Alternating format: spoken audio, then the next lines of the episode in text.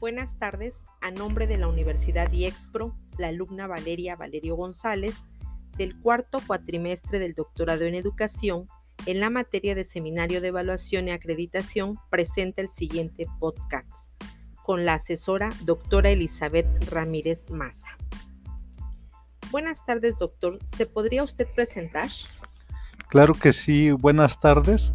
Soy el doctor Jacob Cruz González, subdirector académico del Centro de Bachillerato Tecnológico Industrial y de Servicios número dos, ubicado en la heroica ciudad de Tlaxiaco, Oaxaca. Gracias, doctor. A continuación, eh, nos va a comentar acerca de cómo es la evaluación del proceso de enseñanza-aprendizaje en esta institución. ¿Podría mencionarnos qué tipo de bachillerato se imparte en este centro educativo? Eh, claro que sí.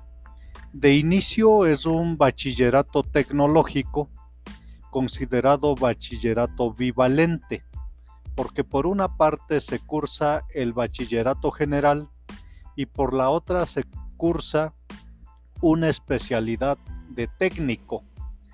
Aquí en nuestro bachillerato, eh, el estudiante tiene la opción de elegir alguna de las ocho carreras técnicas que se ofertan en el plantel y que son las siguientes: Administración de Recursos Humanos, Contabilidad, Laboratorista Clínico, Logística, Mecánica Industrial, Mecatrónica, Programación y Soporte y Mantenimiento de Equipo de Cómputo. ¿Cómo es el proceso de evaluación de los aprendizajes de los estudiantes? Bueno, quiero comentar que en nuestro subsistema, que es de G E T I, Dirección General de Educación Tecnológica Industrial, se trabaja a través de cuerpos colegiados, colegiados, los cuales reciben el nombre de academias.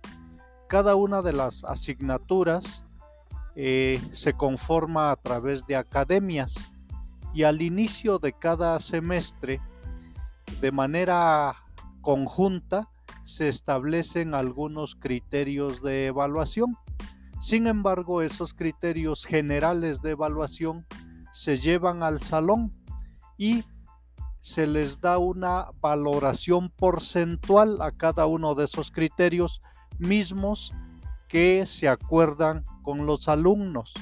De esa manera los alumnos saben cómo se va a evaluar y qué valores porcentuales tiene cada criterio.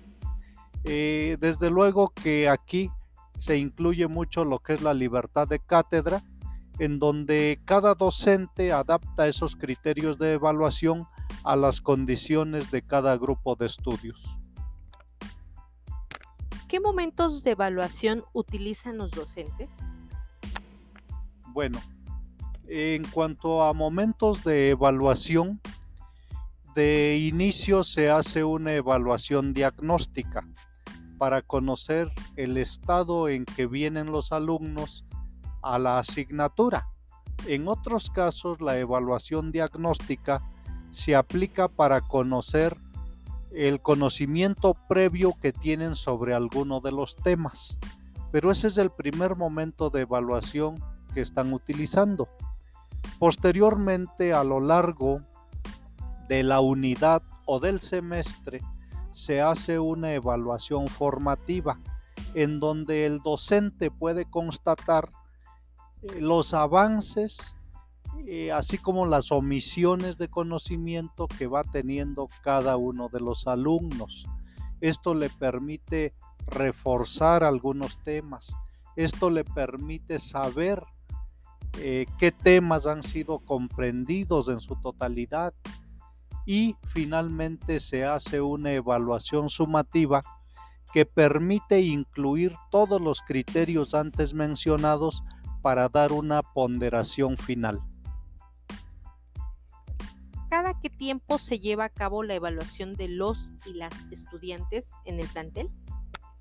Bueno, de inicio, nuestro calendario oficial nos marca dieciséis semanas de clases. Entonces, aproximadamente cada cinco semanas, cinco semanas y media, se da una evaluación. Ese es el tiempo en que se cubren los contenidos eh, de aprendizajes. En tal circunstancia, se hacen tres evaluaciones parciales. Esas evaluaciones parciales son sumativas. Se pide que al menos el alumno tenga dieciocho puntos acumulados en las tres evaluaciones para poder acreditar. Eh, también quiero comentarles que el alumno con esta metodología de evaluación tiene la opción de recuperarse en el caso de haber salido bajo en las primeras evaluaciones.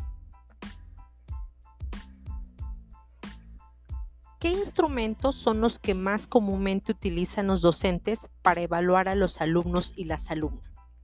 Bueno, en cuanto a instrumentos, tenemos dos, eh, dos principalmente, que es la evaluación objetiva y los trabajos en clases, lo que comprendería la evaluación continua. Y la evaluación continua, a su vez, se realiza a través de rúbricas de evaluación, de listas de cotejo o en su caso de guías de observación. Aquí depende mucho de los temas, de lo que se quiere evaluar y de las circunstancias propias de cada grupo que tengamos a cargo los docentes del plantel. Cuando él o la estudiante no acredita el curso normal, ¿qué otras opciones ofrece el subsistema educativo de G E T I? Bueno, eh, ese ratito yo comentaba que al menos el alumno debe tener dieciocho puntos acumulados en una asign- asignatura o submódulo.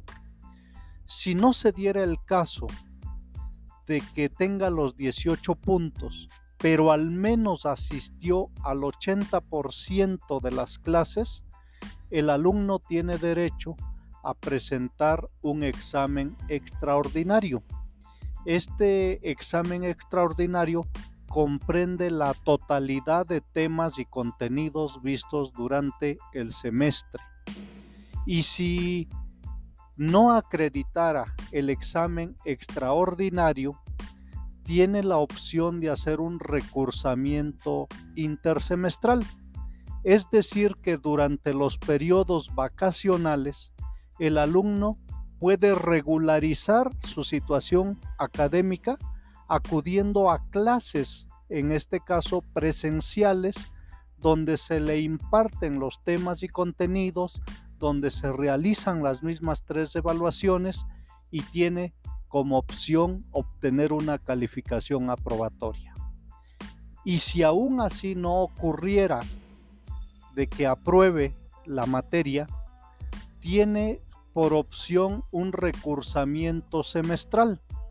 Quiere decir que adicional a las materias que ya está cursando, tiene que recursar la materia que había reprobado. Sí, muy probablemente le toque con otro catedrático o tal vez con el mismo, pero está en igualdad de condiciones que cualquier otro alumno. Aquí quiero comentar que los alumnos tienen como última opción salir de bachillerato en un máximo de cinco años.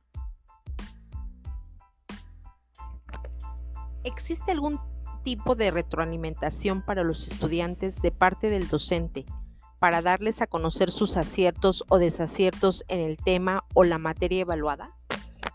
Sí, desde luego, eh, creo que es muy importante que desde la evaluación continua el docente vaya haciendo esa retroalimentación. Eh, siempre se nos ha dicho que la evaluación debe ser significativa. Así como el conocimiento es significativo, la evaluación también. Primero, debe ser significativa para el docente, que el docente encuentre aquellos aciertos y desaciertos grupales o individuales y que a su vez los haga saber a través de retroalimentación de los temas y contenidos. Y por otra parte, la evaluación debe ser significativa para el alumno, ya que le permite saber qué deficiencias tiene y en qué áreas debe reforzar su propio conocimiento. Gracias, doctor, por apoyarme a realizar este podcast colaborativo. Al contrario, considero que siempre es importante, ya que todos aprendemos de todos.